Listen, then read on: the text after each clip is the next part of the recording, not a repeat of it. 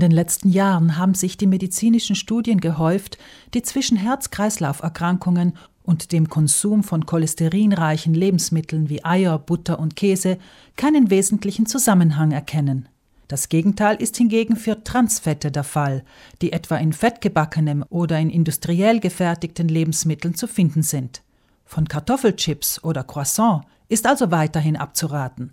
Warum Cholesterin in Lebensmitteln nicht mehr per se als schädlich angesehen wird, erklärt der Arzt Michael Koop, der in der Abteilung Diätetik und klinische Ernährung des Krankenhauses Bozen tätig ist. Unser Körper bildet selber Cholesterin im Normalfall dieselbe Menge ungefähr, wie wir durch, die, durch eine ausgewogene Ernährung zu uns nehmen.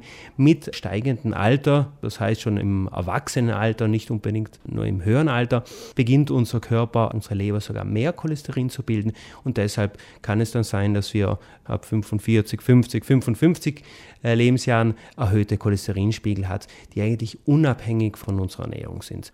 Eine ausgewogene, gesunde Ernährung sei in jedem Fall wichtig für die Gesundheit. Auch deren Zubereitung spielt hier natürlich eine Rolle. Ein gekochtes Ei ist einem in Butter kross gebratenem Spiegelei auf jeden Fall vorzuziehen. Denn die im Bratvorgang entstehenden Transfette erhöhen tatsächlich den Cholesterinspiegel im Blut. Wenn dieser zu hoch wird, lässt er sich aber nicht einfach herunterschrauben, vor allem wenn eine genetisch bedingte Tendenz dazu besteht denn die Leber produziert dann einfach selbst mehr davon. Coop. Wenn wir sehr hohe Cholesterinspiegel im Blut haben, unsere Ernährung bereits relativ ausgewogen ist, dann hilft eigentlich im Normalfall nur ein Cholesterin senkendes Medikament, wenn wir ein erhöhtes Risiko haben. Auch das muss individuell evaluiert werden. Zurück zu den Eiern. Aufgrund der neuen Erkenntnisse ist in den Ernährungsrichtlinien der Deutschen Gesellschaft für Ernährung seit 2017 von einer Höchstmenge an Eiern nichts mehr zu lesen. Eine groß angelegte chinesische Studie ergab laut deutschem Ärzteblatt sogar, dass ein regelmäßiger Eierkonsum zu einer verminderten Häufigkeit von Herz-Kreislauf-Erkrankungen führte. Coop rät dennoch zur Zurückhaltung. Auch hier, es gibt widersprüchliche Studien.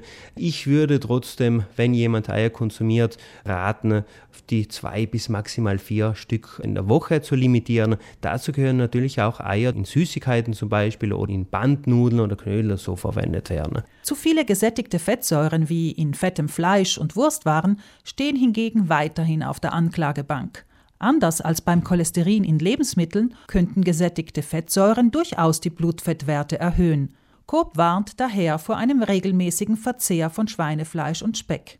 Wenn ich jeden Tag meine mehrere Scheiben Speck konsumiere, kann es sehr wohl sein, dass sich das auf unseren Cholesterinspiegel im Blut auswirkt. Am Ende des Tages macht also erst die Menge das Gift.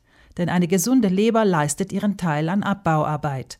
Aber auch nur, wenn sie nicht zu viele andere belastende Stoffe zu verarbeiten hat, wie etwa Alkohol oder Medikamente.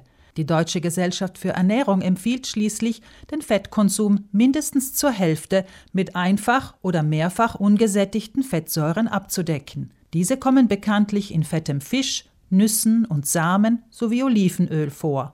Laut aktuellem Wissensstand wirken sie sogar einem erhöhten LDL-Cholesterin entgegen. Das LDL-Cholesterin gilt als das schlechte Cholesterin, während das gute HDL-Cholesterin einfach erklärt überschüssiges LDL-Cholesterin im Blut zur Entsorgung an die Leber transportiert.